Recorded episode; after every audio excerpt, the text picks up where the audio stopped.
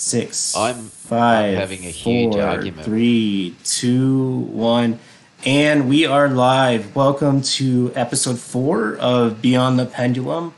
Uh, we're streaming today from uh, sunny Los Angeles, uh, back end on uh, from Texas.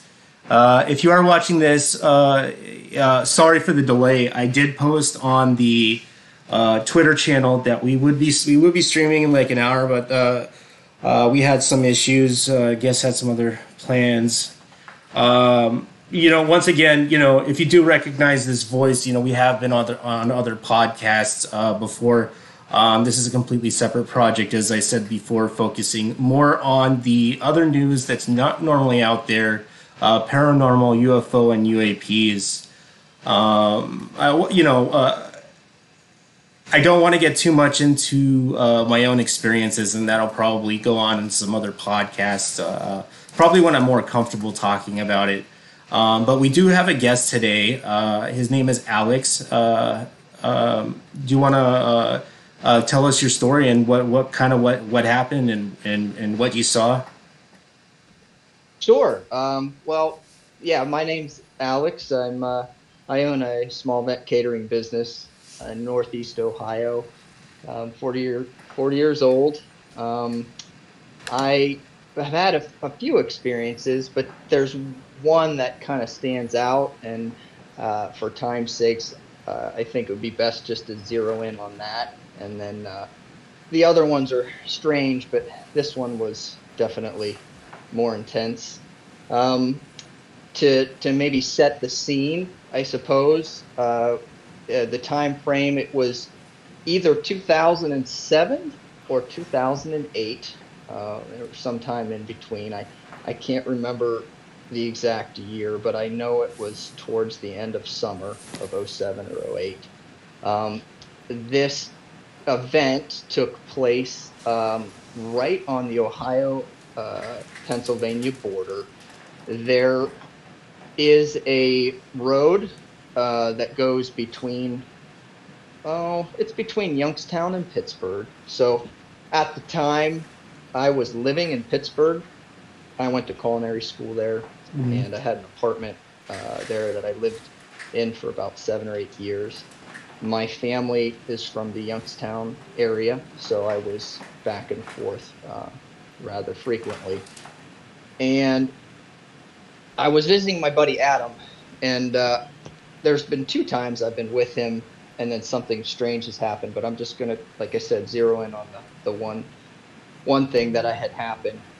Um, so there's a little town in northeast Ohio called Lisbon, and that's where my buddy Adam was living at the time, and I was uh, there visiting him, and we were just hanging out. He had a couple friends over for the night, and um, I don't remember why, but I did state. Go ahead. Did Oh. somebody say something? I'm sorry. It might might have been might have been reverb. Oh, okay. No problem. Uh, I'll just continue. So, uh, yeah, so just to, to set the, the scene, I, I was at my buddy Adam's house in a little town called Lisbon, uh, Ohio. It's about a half hour due south of Youngstown, not too far from uh, the Ohio PA border. So I was hanging out with him. Um, wasn't I had to work or something the next day, so I wasn't really drinking or anything. Although there were people there who were doing that, um, so I was uh, sober. I had to um, get home. I didn't want to get home too late, but it was nighttime. It was after 10 p.m. I know it was getting late, um, so I kind of parted ways with him. Got in in my car. At the time, I was driving a gray Saab. It's like a 2004, and I started to make my way out of Lisbon towards a little town called Columbiana. Uh, Columbiana, there's a road, it's State Route 14, which will take you across the Ohio PA border. It merges into Route 51. Route 51 then merges into uh, major like interstate or highway 376 which will get you the rest of the way to pittsburgh So my story kind of starts when I'm on Route 14. I'm exiting Columbiana, and between Columbiana and a, a town, Chippewa, um, Route 14 connects between Columbiana and Chippewa. And so the incident happened in between Columbiana and Chippewa. It's really rural out there. There's a bunch of cornfields. There's not much out there, but there's woods, there's cornfields. There just isn't a lot going on between Columbiana and Chippewa. Um, so I'll be bopping along, just kind of minding my own business, and it was weird because there was a weird thing that happened that I guess was unrelated, but it seemed like a storm was brewing up. Like the wind had started to kick up a bit, and um, there was a tree that had blown over across the road. And I didn't see it in time. I had crested a hill. I was probably going about 50 miles an hour. I think the speed limit's between 45 and 55 there. And I remember I ran right over it with my car, and uh, it startled me. And I thought, oh God, that that can't be good, you know, because this this trunk was at least a good eight inches around or so, and I just I just ran right over it, and uh, I kept going. And I thought, oh, that was weird. How strange. Little did I know things were going to get a whole lot stranger. Um, so that was shocking enough, you know, running over this tree that kind of blown down on the road. But as I'm going along, um, the road between Columbiana and Chippewa starts out as like a single lane road. And then it will split into a double lane once you get closer to, to Chippewa. So I'm on the single lane when I run over the tree. And the first thing that I notice is on my right hand side, about a hundred yards away, in the middle of a cornfield, there is a very bright green flash that that happens.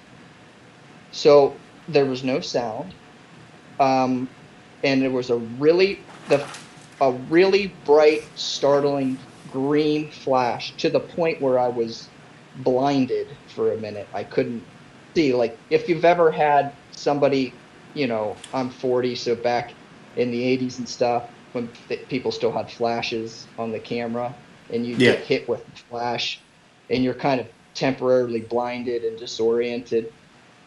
It's really similar to that because it it blinded me.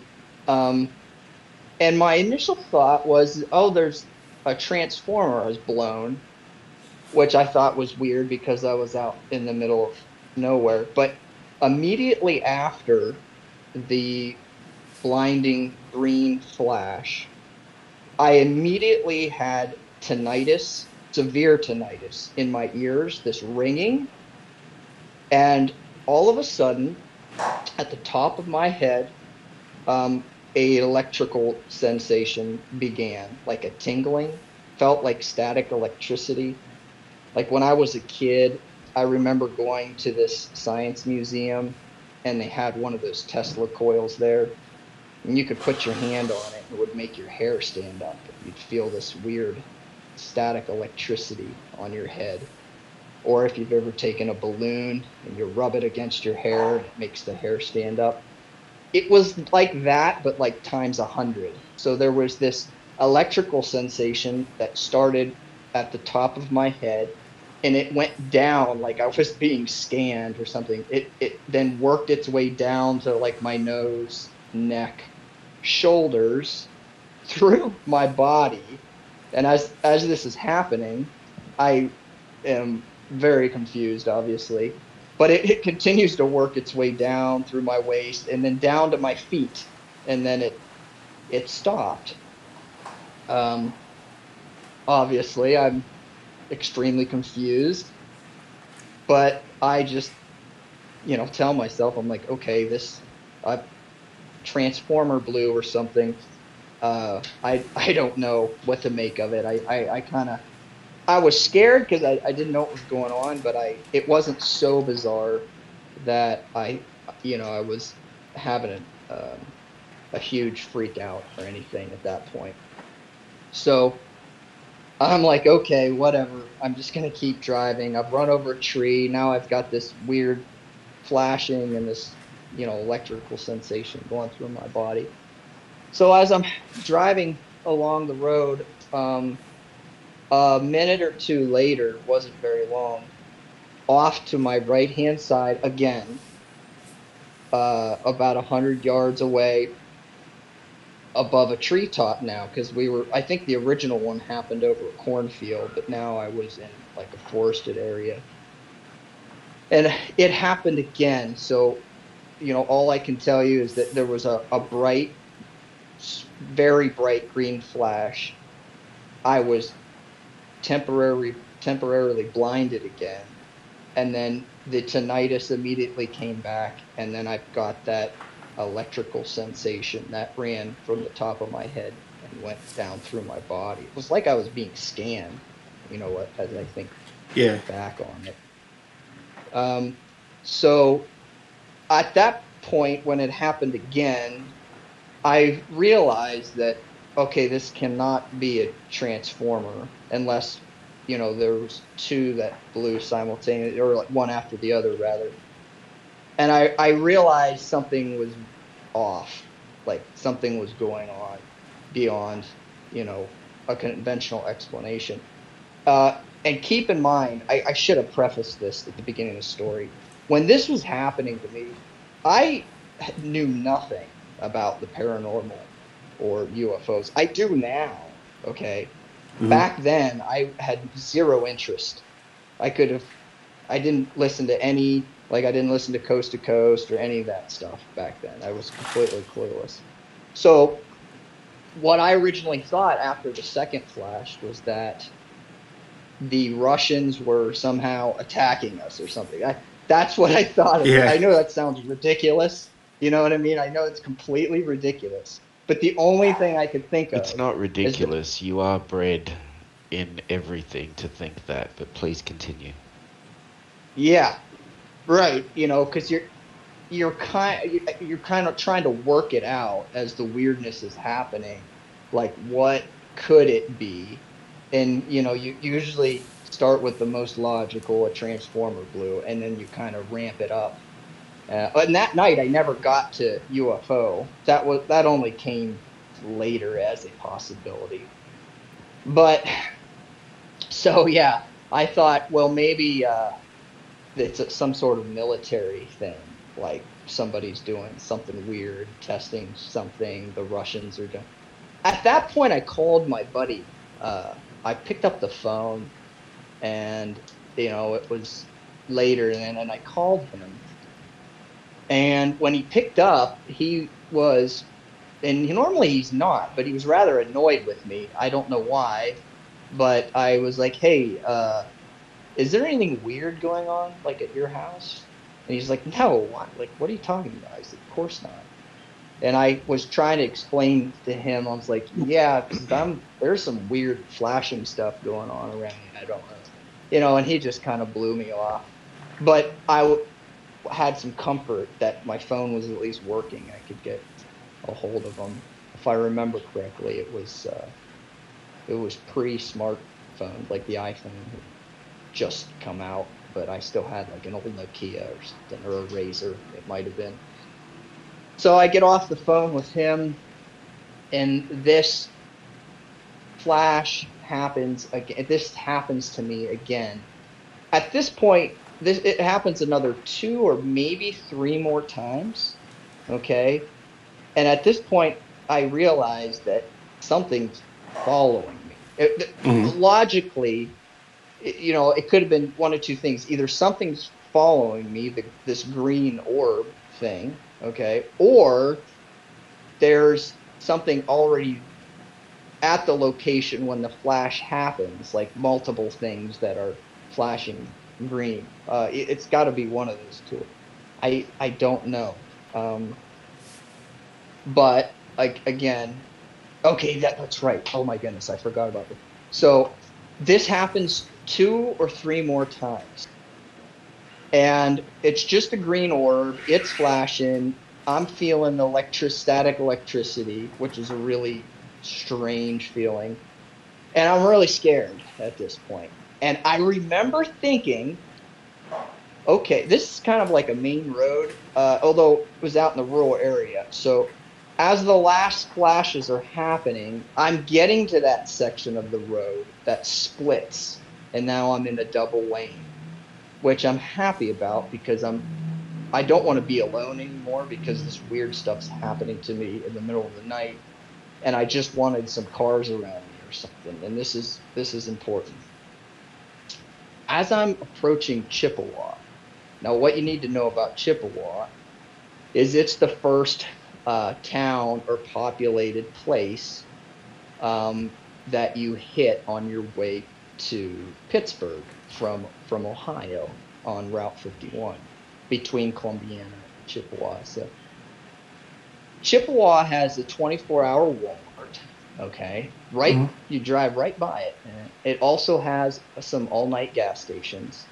I think it had one at the time, but they put a Sheetz in later. That's an all-night or a GetGo. Um, back then, though, I don't think that was there. Uh, but there was also a Giant Eagle and Home Depot right there. There's these uh, car lots there, and it's always bustling. Like there's, like never have I been in Chippewa and there haven't been any cars around. Okay, never. I because I still drive through there. I um my client base is in the Pittsburgh and Cleveland areas for my catering business, so I'm I still go that route. Uh, uh, sometimes when I'm doing an event in Pittsburgh. So I'm excited to be approaching Chippewa after all of this weird flashing and electricity and weirdness going on because I, I, I'm I'm looking forward to not being alone. Okay, so I, I just want to pull over into a gas station or anything, anything at that point. So as I approach Chippewa, the first thing I notice is that there's a few stoplights um, as you're coming in to Chippewa. Well, like I said earlier, it seemed like a storm was brewing, brewing up, and the wind was kicking up. It had knocked over that tree. Now, this is where it gets really strange. It's it's kind of subtle though. This is the thing about the stories. Like there, you know, I didn't see any beings, or there wasn't like some huge craft floating there. N- nothing like that happened. But it's still weird. So when I approached Chippewa, I could see the stoplight up ahead. I'm like, oh, okay, good. It was blowing in the wind, and it was out though. So the the power to the stoplights were out, and some of the power in Chippewa was out, including the the stoplights. Now, what really freaked me out is that as I'm approaching the stoplight, I'm frantically looking for other cars or anybody. Okay. As I get there, like to my horror, it's a it's a ghost town, which is really, really weird because it's never that way. Like never. So I'm driving through Chippewa and it's like I'm in a parallel universe because there's nobody anywhere. The, the stoplights are out, they're blowing in the wind. There's not a single car or person anywhere. And that freaked me out because I did not want to be alone. I, you know, there's like weirdness going on. So that part of the story always freaked me out because uh, you know I've driven through there many times in the middle of the night and like. After COVID, I don't think their Walmart is 24 hours anymore, but it used to be, you know, and there was nobody there, and then, and there was nobody, there was no cars, I, there was no pedestrians, nothing. And as you make your way through Chippewa, so at first on the left was the Walmart, so I passed that first. Then the car dealerships. No, the car dealerships are first, then the Walmart on the left. And then as you progress further on down, you'll hit the Home Depot, and then there's a Giant Eagle on the left hand side. So I pass all them, there's nobody anywhere. And um, in Chippewa, as you're exiting Route 51, it connects to Route 376, which goes straight to Pittsburgh. So I pass through and all of that stuff, and I finally approach Route 376. And as I'm getting on the on ramp, I am beyond relieved because it's like I exited this weird ghost town, you know, and I that's when I saw my first car is when I got on uh, 376 to, to go to Pittsburgh. And um, that's pretty much where the story ends. Um, yeah.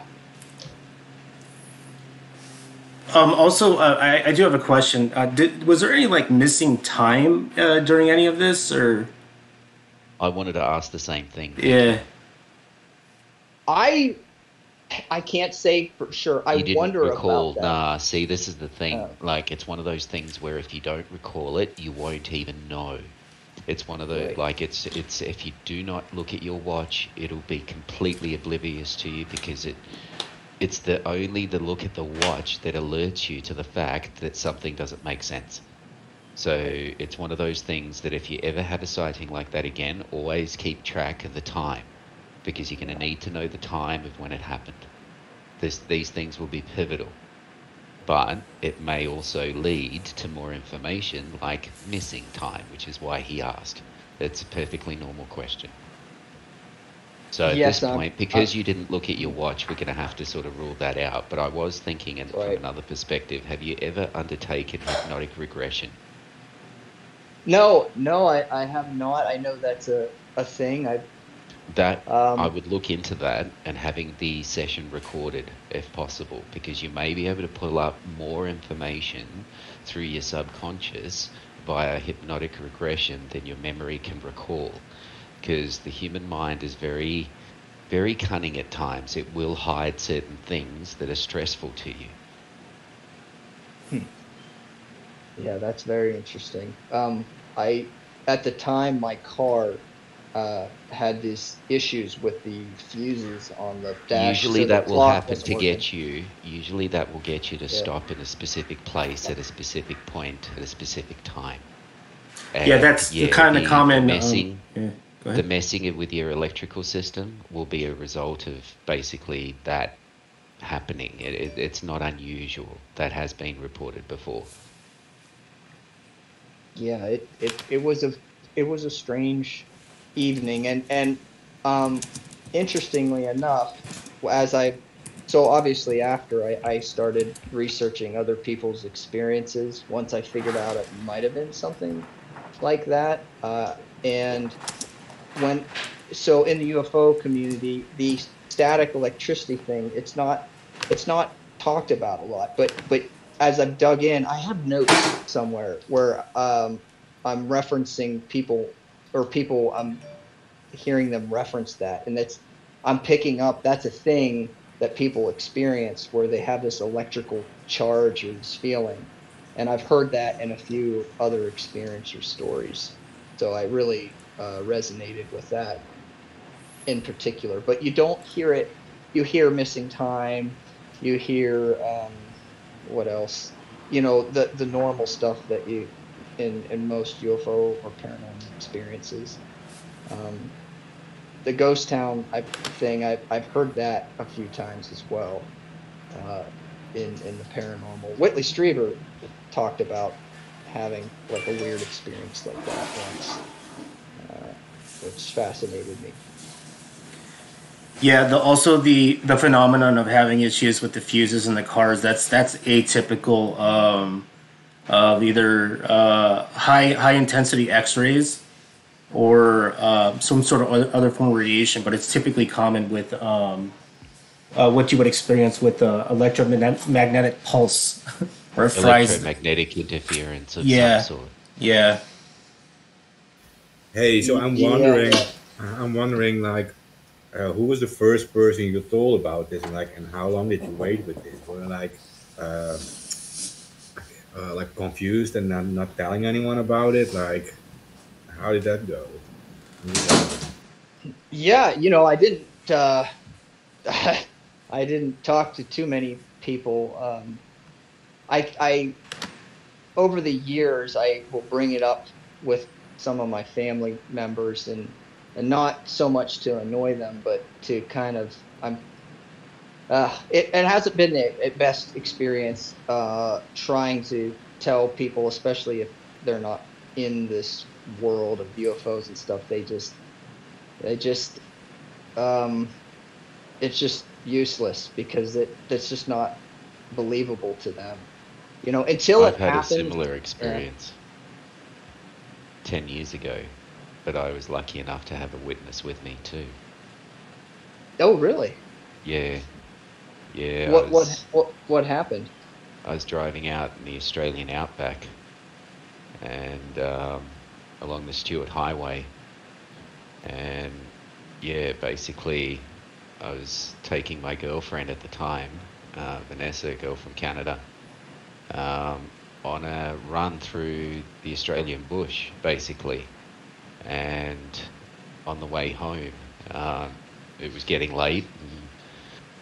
It was 200 and something k's to get back to where I was, uh, where we were staying, and there's nothing for miles. Uh, there's there's no power lines. There's there's no street lights. Like it's just open bush, and there was a light uh, that I thought was just a car behind us um, with high beam on.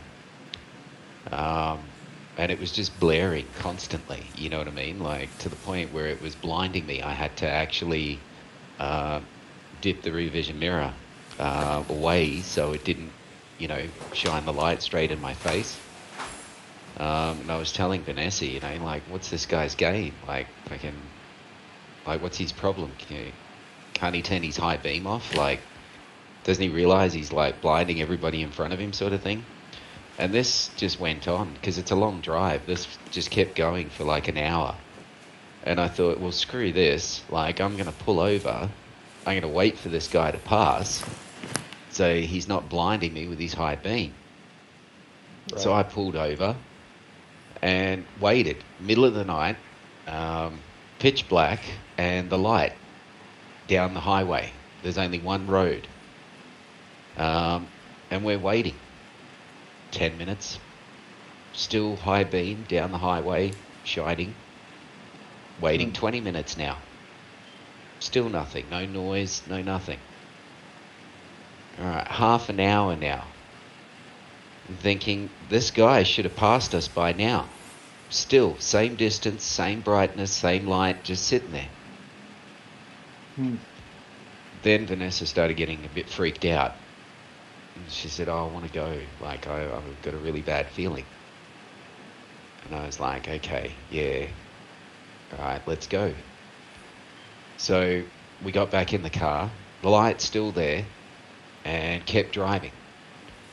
Um, and it followed us, like constantly, kept the same distance, same brightness, still pissing me off. Uh, 10 kilometers um, out of town, you could see the lights from the town in the distance. And I said to Vanessa, I said, look, we're, we're almost home. Looked back in the rear vision mirror, the light was gone. So I had. I had no idea what it was, where it came from, uh, what its intentions were. Um, I just wanted it to pass because I was still convinced it was a car. But after waiting for half an hour, I, I don't see why another car or a truck in the middle of the highway that's hardly anyone's on because you don't drive at night because of the wildlife. Um, yeah, yeah, it just it was strange the whole thing. Yeah, that's what was it a white light Or Yes. did it have? It was No, white. no, it was white. It was white, bright white. And it seemed like a singular light. Yep, Not, not yep. two. No, no, singular light. Singular bright light. The sort of. It, it appeared like if you had a kilometre away, right? Or a mile away, somebody turned on high beam on a truck. How it would appear as one light being Yeah. so far away. That's how it appeared. That's why I was convinced it was a vehicle. That's why I stopped and waited for this vehicle to pass. Yeah, that's really strange. It, if it was a vehicle, it would have just passed you. Precisely. 100%. Precisely. Uh, Long time ago. Unless they parked when I parked and decided to sit there with their fucking headlights on. which would be weirder than a UFO almost, you know? Well, yeah, because I didn't sit there parked with my headlights on. Did you notice any did you, missing time or anything like that, or no? Um, to be honest with you, at the time, because I was still convinced it was a vehicle, I didn't look. But the whole journey did take us the entire day, and we ventured out into the painted desert, which is like in the middle of nowhere. Like, we, we took a massive scenic route, taking all the back roads dirt roads the whole way. You know what I mean? Like in the middle of fucking nowhere. If we would have been trapped or like broken down, we would have been fucked. The chances of somebody coming along those back roads were fucking slim to Buckley's. Would have been weeks, if not months, before we were found because I had no communication and no reception out there either. And what year was this? Do you remember? 10, uh, this was 2010, Okay. Gotcha. the end of Oh. 2009, 2010. It wouldn't have been that long after mine. Well, that is that's absolutely fascinating. Uh, Can I ask you a personal question? Sure. Are you vaccinated? Nope. Interesting. Thank you. Um, also, uh, Alex, um, uh, after the um, uh, the sighting, did you notice any like um, any weird uh, burns or nosebleeds after? No. No, nothing Have you like experienced? Have you, through your life, experienced random nosebleeds for any reason? Nope. All right. Nope. Never had that. No. Uh, Not, not that I remember. Maybe I had one, one or something when I was a kid. For no Uh, reason. It's got to be for no reason. I don't mean like punched. I mean like a Uh. subtle flick, and your nose bleeds. No, I don't have any memory of something like that. Yeah. I, I'm sure I'd, I'd remember. All right. I, I've had, I've, I've had, like I said, and I don't know. Now this is up to you guys and uh, how long you want to go. Or I've had a couple other weird experiences too. Um, What I was going to ask you was that your only experience? No. No. So I was wondering, Tyler, why did you ask? Is that something that's more common with, with people with such such such sightings? That's, Um, well, you know, I, I I'll talk about my case, but you know, I've experienced stuff like that, and uh, it, it's kind of common. Um, you know, after like an abduction experience, you know, uh, bruising on uh, in between the septum. Uh, usually, these things will show up as uh, scar tissue in the septum. A lot of a lot of doctors kind of overlook it and think that they're um, using cocaine or whatever, but a lot of times these people. Um, don't use drugs or whatever, and there's no reason for scar- scarring in the septum. okay. Um, I, I guess like for listeners, we probably have to also go like the whole like uh, skeptical approach in the sense that can we uh, rule out in some way that this is like government or military? I mean, is there a way to rule this out? Like No, what makes I it would- obvious? Sorry, sorry, go ahead. Yeah, it's okay. I, I I would say you can't roll that out. So I would be pretty adamant that I could only guess at what it was, but it you know it doesn't necessarily mean that it was you know a UFO or some sort of you know something like that. It it could have been some type of government thing. I that was my initial thought that there was something weird like that happening, but you know I didn't see a craft or beings. It was just this green orb that was hate you know, after reflecting back, I realized it was pacing the car on the right hand side. It had to have been. Stick to Uh, what we know. Stick to what we know. Don't get me wrong. I'm all for speculation and exploring ideas, most definitely.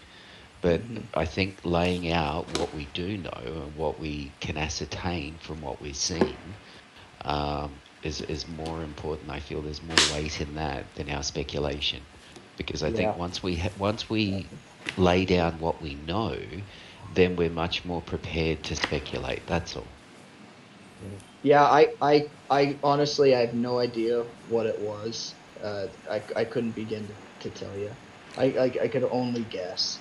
But I, you know, and if, if my guesses are probably wrong, who knows what it, it really was? I have Well, no idea. this is one of the reasons why I didn't want to sort of use the term UFO or unidentified flying object. I wanted to describe it of what it looked like to me at the time. You know what I mean? Of what what could I visually relate it to? And the simple thing I could relate it to is one of those huge Mack trucks with their high beam on at long distance. Yeah. Okay. Well, if, if you can't identify it for certain, it will be a UFO. I mean, there's not a way of like describing it, right? Like, I know, I know, but can you can you understand why I sort of I choose it's- not to use the word freely, if you know what I mean? yeah, I know. Because it wasn't, it a wasn't, it wasn't, it wasn't in the air.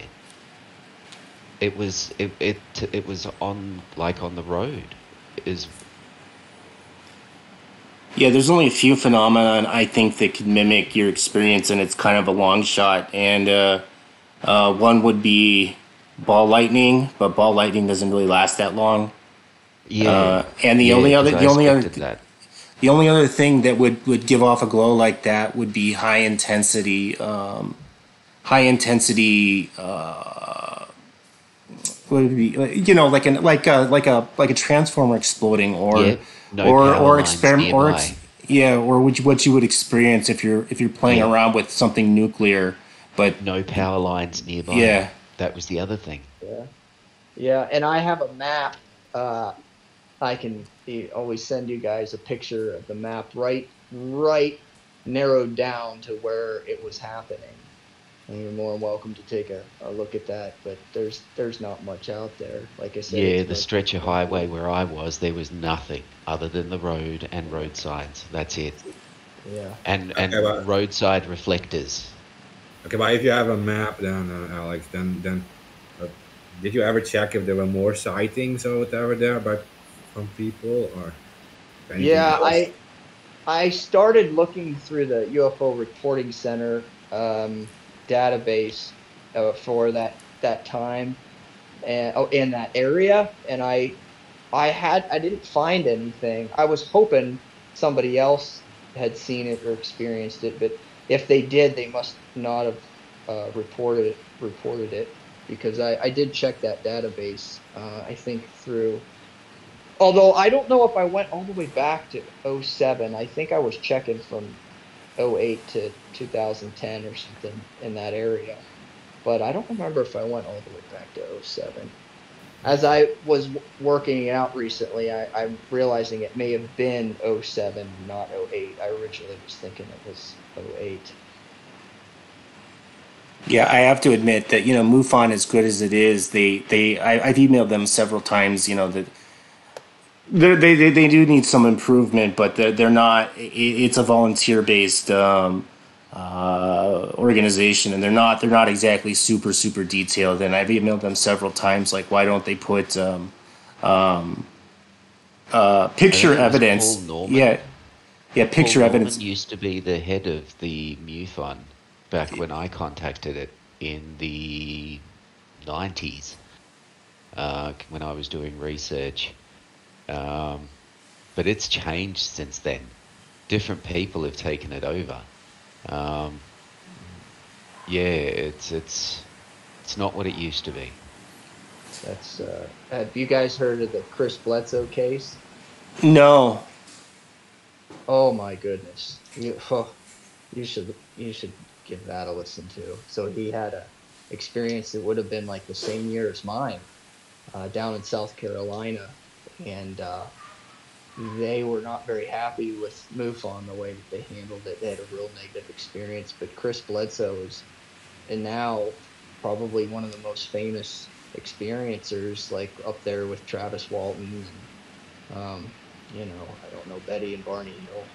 He's he is Betty and Barney. Hill. uh, yeah yeah he's uh you should look into the Chris Bledsoe case. It's unbelievable. It's just unbelievable. He had an event in 2007 in South Carolina. Uh, it's where he saw these orbs, and there was missing time. Um, there was multiple witnesses. They've been interviewed. So it was him, and he, he's a house builder, and he was celebrating finishing uh, building a house. It was him and two other contractors and his 15 year old son. And to celebrate, they went to the riverbanks to go fishing. And as it started to get dark, Chris Bledsoe went for a walk, and uh, he saw these look like two setting suns, but the sun was in a different location. He saw these orbs, had missing time. Um, after he saw them, uh, he didn't realize that a few hours had passed because he had missing time, but the others were looking for him, including his son. And um, yeah, I mean, they, they had, once they all got back together, there was more sightings. There was, it, it, and they all piled in the truck because they were freaked out. Uh, and they hauled ass out of there. And they were seeing lights and uh, craft. Kind of, it, it just, it's just was pure insanity. Uh, Travis Walton. no, I'm talking about Chris, the Chris, Chris Bledsoe. Bledsoe. case. Yeah. Yeah. Oh, yep, yep. Yeah. Uh, Travis' story is is uh, is fantastic too, but uh, there's something about Chris's. Oh, that's the other thing with Chris is. Did you uh, hear about the story of the uh, USMP on a base? Um, him and his partner were patrolling um a section of the base. I can't remember where. A bit sketchy on that particular detail. Easy enough to dig up. But anyway, the Marine, apparently the Marine spotted some kind of craft that had landed, and as they approached, they said that some kind of metal tentacle had came out of the craft, slithered along like a snake, wrapped around one of the MP's legs, and dragged him into the craft and took off. Um, Oh, he, my God. Oh he, freaked, he freaked out, uh, got back into the Jeep, drove back, and reported the incident, only to be subsequently charged for the guy's murder and a missing person investigation was carried out. No one was like, he, he, the body was never found. Um, Wow, where did that charged. take place? um, I'm not too sure, but I found that story when I was looking at abductions and human mutilations, um, which there is a whole bunch of things that were interesting there. Uh, some from the Vietnam War, um, and some fairly modern and recent events um, Yeah. spanning the globe. Wasn't Um, there a Brazilian case that was pretty? That was that was one that the retrieval team didn't get to in time, and an Okay. autopsy was carried out by the local authorities. And their autopsy, like the guy who carried out the autopsy, was pretty thorough. Um, and if you read the autopsy report for that, uh, you'll find that the guy was actually conscious while all of this was being done to him. Jesus. That's right. they was- could tell that. That was the freaky part about all of this. Um, but yeah, there's many other stories um, that that just remain you know, obscure because they're.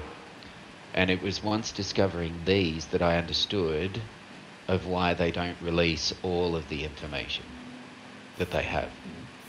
Well, they definitely have more than they're telling us. Um, because I do have like a, a, a sighting myself, but it was uh, obviously military. Because this was in my own country, Netherlands, the Netherlands, right? And we were uh, driving home. I was still with uh, my ex I was living with, and we were driving home. Like 200 miles away from her parents' home to my own home, and we were driving on this highway, right? And on the right side was this lake, and uh, we saw uh, this uh, also this giant orb, right? But it was uh, not high up in the sky at all. It was like a, a giant uh, yellow uh, orb, but next to it were uh, on both sides were these military helicopters, right? Apache helicopters. So. Um, I think it was some kind of like uh, super advanced drone kind of thing, but the way it was flying was really weird. It's like it used the way of uh, I, I, I've never seen it before, like uh, something fly like that. It was unnatural. So I know that they're doing this kind of stuff too in our country. Um, the military is, is involved with this, and that's also like the first, that was one of the reasons why I was asking you about the military team. Um, is it uh, that they're building this themselves, that they're coming up with this, or are they like reverse engineering something that they found maybe? Um, I, or are they actually working with them? I don't know. Like that, I can't answer, but I do definitely know this was like military, or at least the military was accompanying it, and it was like above this lake. Um, I'm not sure if there was like a military base either or something, there, but I just know that uh, we were driving on this highway, and everyone like we were driving slower, everyone was suddenly driving slower, and they were all looking at it. Wow. And it That's- was that's a lot of cars. I'm sorry. No, that's incredible. And you know, just to riff off of what you're saying about the military. So, my ex-girlfriend has an uncle, okay? And I don't want to give any names out or anything, but uh, he's in the military. And so the the last thing that he could publicly say, I guess, was that his his job was uh, he had worked on the stealth uh, and and he had done computer work on it. Okay, and that's that's what he could tell us. But you guys know as well as I do, the stealth is pretty old technology. But what I can tell you is that because I he, the uncle would have was at some of the family get-togethers that we were at, and uh, you know he has these he's high ranking. He's got like when there's a picture in uh, her grandparents' house, so her uncle, um, a picture of her uncle. I'm saying, and he's got the uh, all of the I don't know what they mean, but the buttons on the breast. There's like a shitload of them on them, and I, I don't know what the significance is. But when he goes to work, uh, you can't get a hold of him. Uh, he there, there's no cell phone. There's nothing. Like his wife has to call a special number, and he's underground somewhere doing something. But um, at dinner one time, we were talking about the subject of UFOs came up, and uh, it was he said he had piped up and said that it was a, his opinion that they were ours.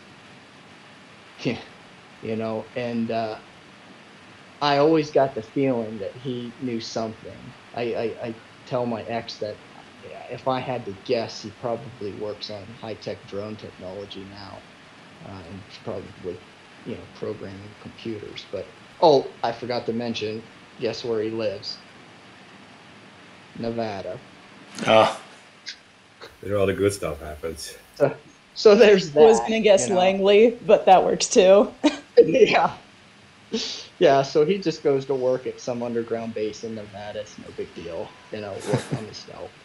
So, uh, but yeah, that always, I always found that fascinating. He's, an interesting character, uh, that one. You know, um, I, I don't know. This is a personal story, but you know, my grandfather, um, you know, he worked in the he was in the army, and he was toward the end was working for the Pentagon, And I remember I was like eight or nine years old, and I watched some like when sightings was going on, and he was already drunk, and I don't know if he was like screwing around with me or whatever. And I said, I said, um, you know, uh, does are aliens real? And he told me, yeah, they're real, and we have a couple crafts. And I just kind of like walked off because I didn't expect him to say that. Yeah. know? Sure. Yeah, I bet you caught you off guard. Yeah. Yeah. That would've caught me off guard too. Um, also, you said you had some more odd sightings that you have you've seen since since that incident. Um, well, there was a couple other things that have happened uh, in, in my life. There's two in particular. Um, one happened before the green orb sighting. Uh, this would have been, oh, let me think what year, 2002 or three. Um, at the time, I had I was going to Ohio State at the time, but my dad had gotten very sick with cancer, and uh, I had moved back to help my mom take care of him. And uh, this is just a weird thing that happened, and we were uh, at our house in Lisbon, Ohio, where I mean, the house I grew up in, and you know I was taking a nap in the basement, and. Uh, I'm falling asleep. It was like 5 p.m. The sun was still out. Well, I woke up. Um, my eyes were open, but I had the sleep paralysis. Like I, I couldn't move. This had never really happened to me. Well, I think it had happened a few times as a kid, but I never saw anything. But this time I'm uh, paralyzed, my eyes open, but I can't move my body and I knew that I was awake because I could see the room. You know, I wasn't dreaming. My eyes were awake. I could clearly see around the room. And uh, um, there was a doorway that goes down deeper into the basement, and then there's um, a stairway that goes upstairs. And they're pretty close to each other.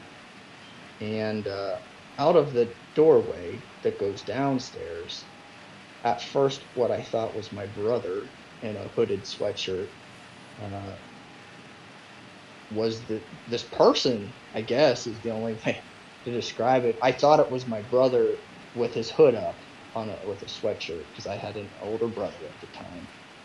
I uh, still do but uh, you know what i mean? And and i thought oh it's it's my brother's name is jason. I'm thinking oh that's just jason. Uh, but as i focused in on it and i'm still paralyzed mind i realized pretty quickly it wasn't. And there was this dark cloak figure there and where the face should have been there was just black. And uh, i was like one of those shadow people thing. Now back then there was no google you know nobody talked about shadow people i didn't know what it was. Uh, it just scared the crap out of me. And i have i'm paralyzed now and stricken with fear because this a thing I just realized is not my brother slowly walks, you know, in front of me, and then it comes around behind me and is standing right behind me, and it puts its hand on my shoulder, and I jumped up. At that point, I, I think the pure adrenaline kicked in or something, but I, I jumped up and I ran upstairs and I uh, was swearing in front of my mother, which typically doesn't happen. Uh, so there was that. I was really worked up, and she was really confused, and so was I. Uh, so that was a weird incident that that happened. So I saw one of those shadow being things. Um, never really saw one before or since that I can remember, but that one that one was uh, a little bit freaky. Yeah. Yeah, um, you know, you know what you what you uh, are describing has been uh, actually. There's a few famous paintings from uh, medieval times that depict such a phenomenon, even going back as far as then. Um, there's a lot of myths and, and lore surrounding it, but I'm pretty sure we, we don't exactly know what is going on. I don't I don't know. I, I found out later my roommate in culinary school, I told him about it and was beyond shocked when he had said that he had seen uh, something similar himself. And uh, we were both amazed that each other had had like a similar experience. I, I wasn't expecting him to be like, I, I saw that too. But if you Google, you know, once Google came along, and you know, I started kind of Googling that stuff, and uh, it's surprising how many people see see the shadow shadow beings or shadow people. Um, and you have to wonder why is it that a large group of people around the world aren't seeing like I don't know a three foot purple four toed monsters, but Yeah, yeah, all exactly. these people, all these people see shadow people a lot, and then also a lot of people see you know orbs or bright lights, but you know it's very specific. You know once you once you realize that it, people are seeing the same thing, you know that that there has to be uh, there has to be something to that. Yeah, because I, I, I saw the same thing as a kid, uh, having sleep paralysis like three or four times, and each time it was the exact same thing. Like you, you, well, I didn't actually see this figure, but I knew there was a shadow figure in, in my room, and I was still a kid. Um, I didn't actually like look at it specifically, but I just felt it was there, right? Um, and I just remember like my door was closed, and back then I still had like a window above my door, right? And the light was on in that window. Um, so I tried, I tried to like scream, but no sound was coming out. Um, but I was completely paralyzed, and I did notice that shadowy figure. And like, I'm on the other side of the world from you guys, so yeah. Um, yeah, so we all see the same the same thing, I guess, and that that's can't be explained, I think, because I was still a kid. I didn't like, I hadn't even seen anything like that in like a movie or something. I was watching like cartoons and stuff. So yeah, Well, there, there there are a few things that have been you know in demonology that do describe it, but I, I, I think those are just best guesses at whatever they know they they they, they they'll say like a the, the what is it called a incubus or or something or a succubus or something that visits you in your dreams. But I, I think I think the phenomenon might be more more um, more more more something something more out of out of the norm than than just than just some some pure guesses. And there's there's been a lot of research into real uh, parapsychology and, and especially into demonology, but you know we, we don't yeah we don't we're not really sure you know what these things are. I can tell you something about that, like from medieval times. Um, so there are literally like old buildings in our country, right? Because like um, like Netherlands is a lot older than uh, than the United States, right? so from like uh, medieval times, they also had these. Uh, they also saw these things, right? Incubus and succubus, and they uh, said that the that is where the story of the witches comes from, right? And they come through your window and stuff.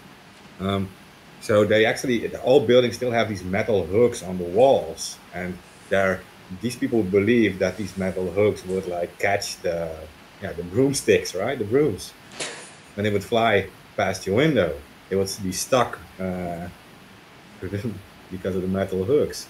So there are actually really metal hooks on like really old buildings here, and that uh, yeah, because they did have those uh, those experiences back then too. Wow. So, so much so that they would be willing to put something up to try to deal with it. That's pretty interesting. Yeah, yeah, because okay, so back then you had a lot of um, uh, kids dying at birth and stuff, right?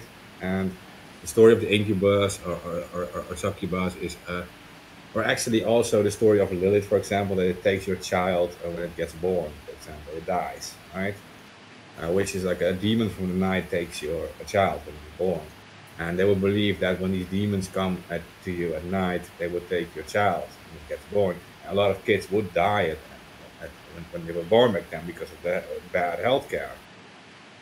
So they, they were taking it very serious back Yeah, that's really interesting. I never heard that before, but that's interesting. Oh yeah, Yeah. this it goes it goes back even further. You can go into uh, uh, when Persia was still a, co- a country. Uh, they believe that the stories even go back even further back to then, where they would uh, bury these they called incantation bowls. You can find them. They're not they're not like on exhibit, but if you look on Smithsonian and you look up incantation bowls, you know, they, they, they, they would bury these things to save their kids from being killed by demons in the night. Okay, well, but the weirdest thing is exactly what Alex also says. Like, why is everyone hallucinating the same thing? Or if it's a hallucination, why is everyone seeing the same thing? That doesn't make sense because I was a kid and like all the people see the same. I never saw any of that, like in, in any movie or something. So there's nothing like I could make up while dreaming or something. I didn't even know any of that existed. System. Yeah, that's a good point. A good point. Like my childhood was perfect. I watched the cartoons and everything, and I was building like, uh, uh, like like, uh, uh, like like uh, these little huts in, in trees and stuff. Like I I, I, never said, thought of any of this, but still I hallucinate the same thing. I'm like, yeah, I'm saying hallucinate. I don't even see why I'm saying that. Yeah, Witnessed, maybe. I, I, it would be a better word. yeah. Experience. Yeah. Yeah. Yeah, exactly. The weird the weird part about this is there's a guy named Doctor. Um, God, he was a he was a Japanese sleep research scientist, and they call the sleep paralysis. It's it's named after him, and he tries to explain away this phenomenon by there is a convergence between a psychotropic sub- substance that does get released when you're sleeping and dreaming and the subconscious mind interpreting it but why would so many people experience the same thing? Because uh, under the rules of like psychedelic drugs it, would be in conjunction to the uh, users or the subconscious uh, person being introduced with you know uh, complex tryptamines. I, you can't not everybody can experience the same hallucinations. That's just too bizarre. Yeah. Yeah, you think it would be specific to that person's subconscious. Like, so that could be, it could be anything, or that maybe your deepest fear, you know, maybe one person's going to see a spider or something. But yeah, it's, hmm. it's strange. If, if I may, I wanted to, before I forget, I wanted to mention one more thing about the Chris Bledsoe case that you guys might find interesting. So after um, he had met with Mufon, I think he met with him because he had waited for a while, and they came around 2009 or 10.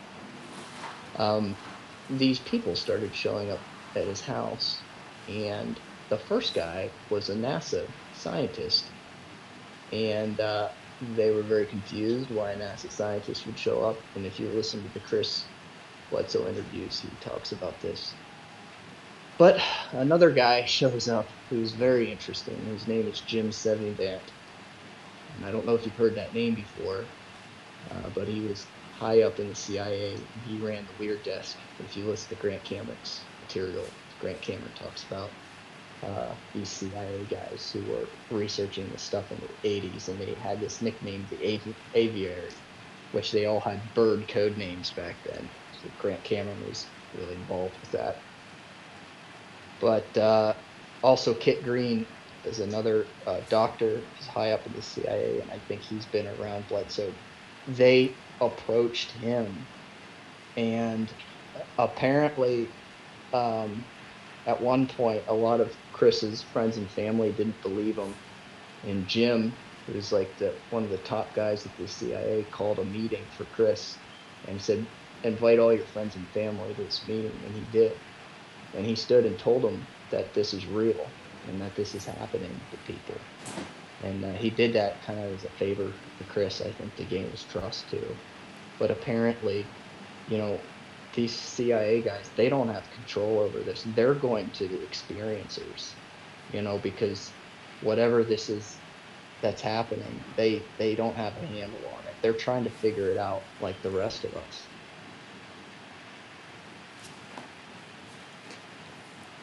Yeah, I'm starting. I'm starting to get to that point. You know, the more the more I learn about this, the more I'm starting to think that you know that maybe that's why the government isn't fully fully opening. What they're saying is, is they don't. They're not. They they know they're not even control of this whole situation. Yeah, that that makes sense from from uh, multiple viewpoints, right? Because um, it it doesn't have to be that they're scared or something of it, but if they don't fully grasp something and they open up about something, it could be that when a different uh, country or different government does research it and finds out more about it than they do, it poses a threat to them, like from a military perspective. Like you can Yep. only release it when you know everything about it because if you release it before that and another country uses that information to do their own research, they, they, they will find out more than you do about it perhaps they look in a different direction. So that poses a threat, like for example, like, like Chinese or something. you know? Yeah, I think you're right there. They would have um, the motivation to, to, to keep quiet. They don't want anyone to have an edge over them. So Mm. yeah, that makes sense. Yeah, we- we- without like thinking like uh, maybe they're scared of it or they already know more than the, from a, from that perspective, it's very logical that they would choose a direction like that. Well, you'd essentially have another space race because you already have people looking to extend that sort of resource consumption or what you want to call it beyond like the earth in terms of mining from resources. So once you come into contact with that kind of stuff, you can see how it would turn into that. Yeah, uh, if you look at the world today, like imagine uh, that they have like uh, energy source that is like unlimited free energy or something, and what happens to the whole energy race right now? I mean, prices are going through the roof right now. Like it would change every it's such things too. Like,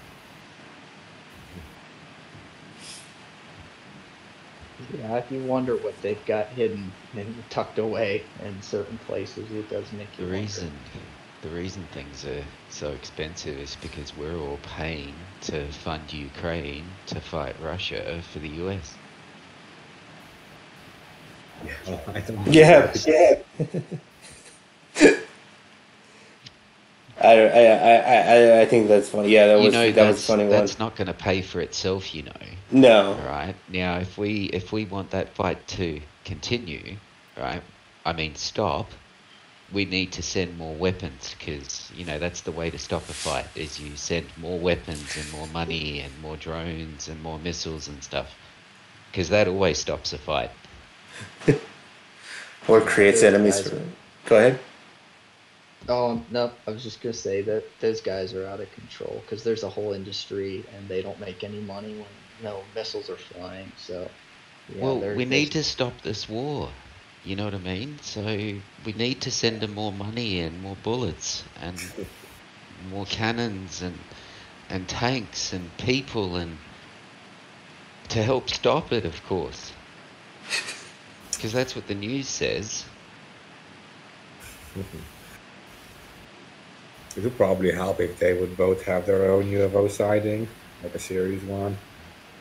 Perhaps they would stop. Do you guys remember that sighting over the US during just around the World War II where the entire seaboard opened up on it and just started shooting at it? They must have fired so many rounds that night and they hit nothing. Yeah, that's um that sighting happened where I live. It's uh, down it's it's uh, down between the San Pedro and Catalina. Yeah. That we, we our last guest we had we had was uh, had a sighting there, and I, I saw. Uh, I didn't even say this. I saw I had a sighting a few days ago in the same area. Imagine if that thing parked off between two sites. I didn't During catch that. If it, if it if it did what now? Just parked between the just in the conflict, you know what I mean? Who would shoot at it? Probably both sides. We, Yeah, I actually, the I- conflict would suddenly I don't know if that would be a good idea actually, because that means we'd have to send more ammunition, which would cost us more and cause the prices of everything to go up. I mean, you yourself in your little car or buzz box, even your V8, right, uses next to no fuel when compared to an M1A1 battle tank or a T80 battle tank. You know what I mean? Like these are the these are the gas guzzlers. i Airplanes, right? Military planes. Imagine how much they use, or, or these military ships. Incredible. I mean, you want to talk you want to talk about the environment, right? You could drive ten V8s for the amount of bloody fuel and power that you use for running one tank. Yeah. Okay, well, about World War II, there were many, many sightings, right? I mean, I even had a name for it, like these Foo Fighters. So, Uh, let's tie this into the black budget then. So there's a, a pretty clever woman. She used to be the um, HUD secretary, uh, housing HUD secretary under Bush one, I believe, and her name is Catherine Austin Fitts. And she talks about um, how they basically funnel money and dump it into black projects. And uh, she's the one woman who's found some sort of paper trail, uh, according to her at least. But uh, you know, there's a lot of tax go- do- dollars that that go into. This is why you get like invoices where like a hammer for the army costs 600 bucks or something is because it, the hammer doesn't really cost 600 bucks. They have to put that on the invoice. They'll take the 10 bucks for the hammer or whatever. Then they'll dump in the 590 into one of their black projects. So she talks about this and she says it's just beyond absurd and disgusting that how much uh, money is illegally funneled into these uh, these programs. And we all know that you know the CIA, you just saw it with the IRS with 75,000 new agents. You know, since 9/11, you've had a quarter of a million new uh, counterintelligence agents added to, I think, the CIA and FBI and, and the DIA. All that. It just is. It's bigger and bigger and bigger and bloated, and it's uh, become this monstrosity that's kind of out of control and like devouring itself. And, uh, It's over 20 trillion now that's missing from the budget. It was 2.1 trillion back on September the 9th and 8th when the budget analysts were going through the Pentagon records uh, to find out where this money had got to. And then a mysterious missile, sorry, plane hit the Pentagon and blew that place up, burning up all the records, making it really hard to find out where that money went to. But that's okay because now we've got to find 20 million, like 20 trillion. So it should be easier to find 20 trillion than 2.1. I mean, considering there's more of it, you know what I mean? okay. just how how convenient. Okay, I you have know, one more yeah. question for you, Alex, and that is um, this. This ties into this. Like, um, yes. so in the 1980s, for example, you had this uh, movie Predator, right? They had this invisibility thing, and like uh, this this creature was walking through the through the jungle and had the ability to become invisible. And like in 2004, when they went into Iraq, which had to do with the Trade Center thing, uh, they said uh, that we saw invisibility suits being used by the U.S. military. There are all these uh, little videos you can see them using those. Use like projection to project what is behind you, in front of you on your suit, right? Um, Okay. Now, when the military can do this, um, they were maybe like 30 years ahead of like what we had, right? Um, with the Lockheed Skunk Works and everything, like probably like 30 or 40 years ahead of us. Um, these UFOs can do this, can do similar things, right? So when we see these bright lights, it's clear that they want to be seen, right? What do you think? Yeah. So, yes, I, I think um, uh, Cameron Grant Cameron talks about this, uh, and I, I I'm You need a kind of- magnetic field to bend light around an object. In physics, that's pretty much the only thing that does it.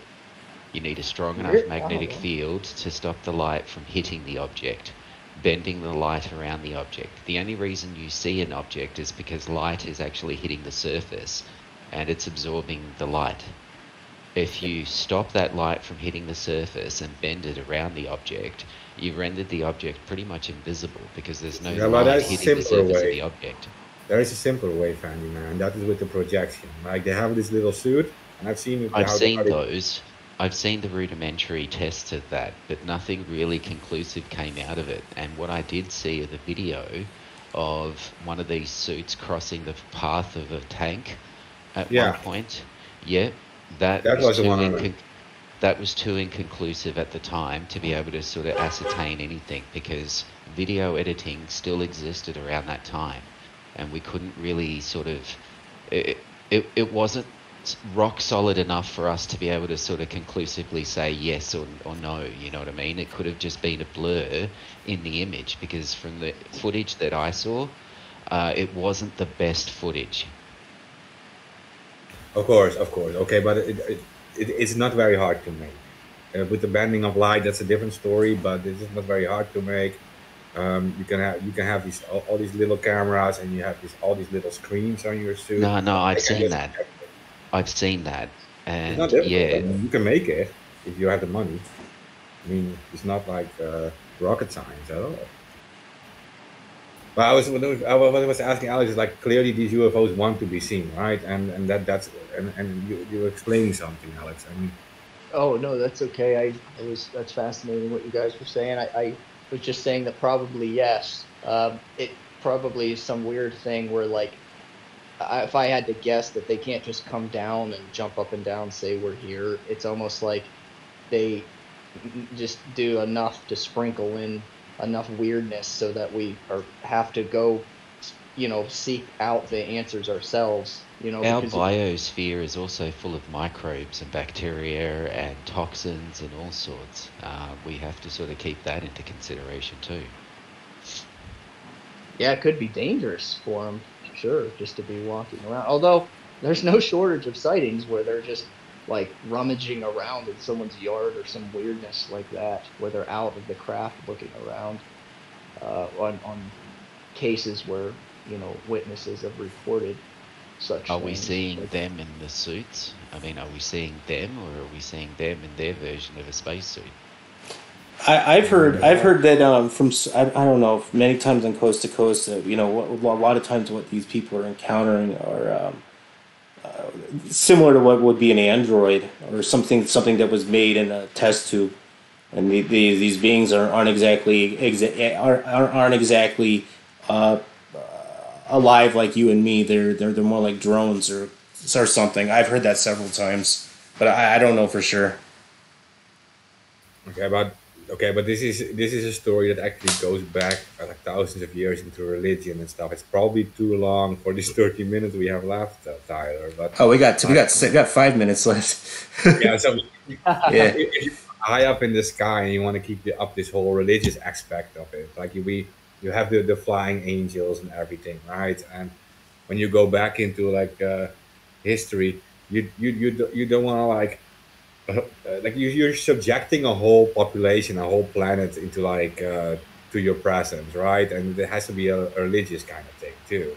Like the, thousands of years ago, they they saw you as angels, right? They saw you as like uh, messengers of gods, visitors from the sky, and everything.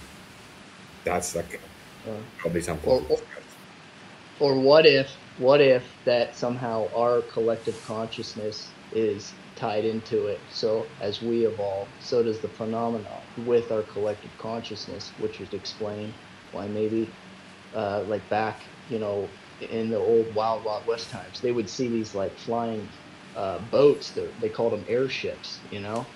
And over time like the phenomena the way that it's witnessed it's changed. But so have we. So there must be some sort of, I don't know, connection, if I had to guess, because people did see different things back through history that we don't see anymore. Like the airships, nobody sees an airship flying around anymore, but they did, you know, back in the day. Yeah, in the times of like the Maya and everything, when they built their, their temples and their stories, it says like there were like fr- flying dragons helping them, right? Um, and you have like, but but you do have like the diaries of Columbus, Christopher Columbus, who, who said like he had like this orb uh, coming out of the water, and whatever. So that, that that that is like what is it, five, six, almost six hundred years ago, five hundred fifty years ago. Christopher Columbus did also try and fuck a manatee because he thought it was a mermaid. Just wanted to drop that in there. Oh, that's funny. Hey, time, I time. did not know that. Strange things to me. Come on, Chris. Jeez. Man. I just I just can't hear Christopher Columbus without mentioning that. So, I like the Pine Dragon story better. well, me too, but Oh man, that is funny. But uh, yeah, before we run out of time, and, and so I have the chance, I, I just want to, to thank all of you for giving me the opportunity to share my story. And I uh, I could listen to you guys for hours. You're endlessly fascinating, a cool group of people, and uh, I'll definitely be following your podcast from now on. I'm, and I just uh, yeah I wanted to extend my thanks, and uh, it's been really fun and fascinating and interesting and intriguing and all of these things. So I just wanted to share that while I still have time. Thank you.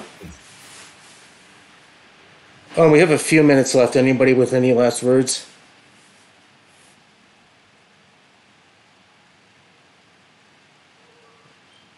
Oh, did I lose connection? You guys hear me? No, we can hear you fine. just dead Uh, air.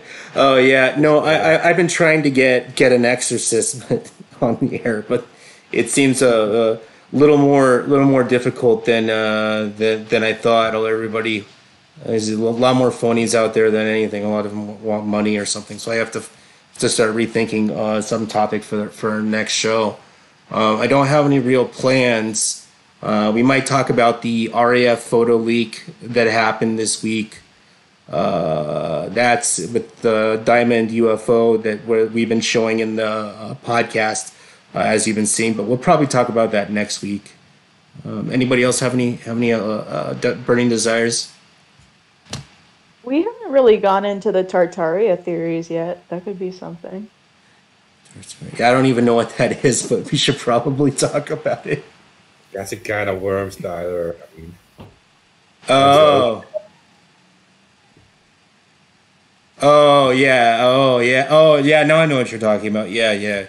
A Yeah. mud flood thing, and that there are all these, these great buildings below ground, and was like some huge civilization going on. And it's like a really a kind of worm. It's like a It's a distraction. could be. I mean, like, yeah, it's a, it's a it's a good theory to have if you have a lot of fantasy to read about. It's a distraction. If you understand history and not this rewritten shit that's showing up on the internet now, um, it all makes sense. Uh, it's not anything fabulous, but there is a lot of Photoshop uh, going on.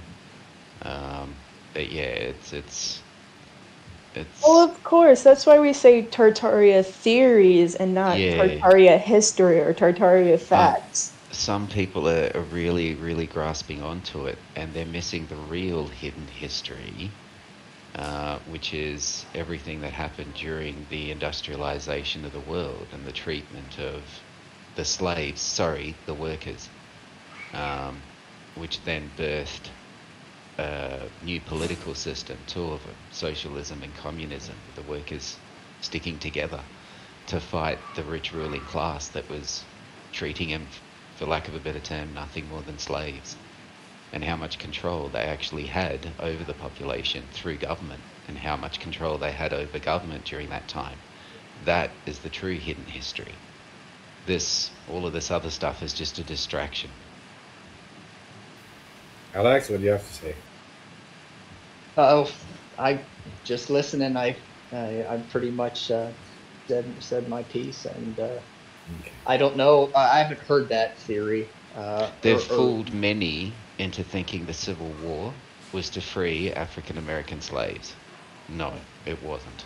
Everyone was a slave at that point. If you weren't part of the rich ruling class that were the industrial moguls, uh, and you weren't part of their law system, their policing system, their doctor system, their their transport system, their, their like if you weren't employed by them or part of their military, you were a worker, you were a slave. Okay, fine, man, but but pretty much in like mm, And it didn't matter what color you were. Uh, many of us do believe that like at some point in time there was a great civilization, on the planet, right? Um, Yeah. had- uh, someone built the no, no. all over the world, right? the Minoan civilization for its time, the Egyptian civilization for its time, Uh, there's been many, many great civilizations that have accomplished some amazing things and influenced everyone around them. I mean, there's one island where they're still discovering a civilization buried underneath it. Oh yeah, next to Cuba. 45 to 30 feet of volcanic debris. The entire island is a volcano, but has a city that's buried underneath there that predates the Romans and the Greeks by a thousand years and is far advanced to anything that the Romans and the Greeks had.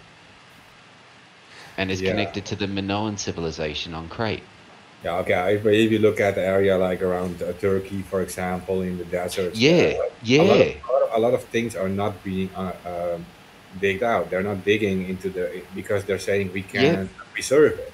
So they're keeping. Well, there's a city locked of Petra that had an extremely advanced water catchment system built throughout the, the mountain that it's kind of built in. Uh, that was a major trading station for thousands of years, way before you know normal civilization. I mean, there's there's heaps of little hidden gems all around the world. Um, but yeah, this it, it, it's it all fits into place. You know what I mean? It is pretty amazing, but this hidden Tartarian history that had hidden technology and and I mean, there was a certain part uh, where Europe meets Asia, which is was considered the Tartarian area, and for a long time that remained unexplored, and was a place of mystery and legend and and so on and so forth. Um, because Oh yeah, of course it's it's a theory, but like in every theory, uh, for it to make sense and for it to gain any followers, there is some truth in it, right? And they're using it to make this whole theory uh, survive. Uh, some very interesting things, and, and something I, I, I, I didn't know before, and I did confirm that they were right, right about it. I'm more than Well, willing I- to hear it out. Don't get me wrong. I definitely find it interesting to listen. Oh, guys, I don't Yeah. mean to, Have don't mean to cut you guys off, but uh, running out of time. I Alrighty. apologize. Yeah, no problem. Uh, so how Uh, do we end it? Oh yeah. Um, so I don't have an I don't have a, a video guy or or music guy. So um, Okay. we, we will end this uh, podcast uh, right now. Uh, um, but we'll be back next week, Thursday, same time, uh, one o'clock uh, Pacific time, and with that, we'll roll out.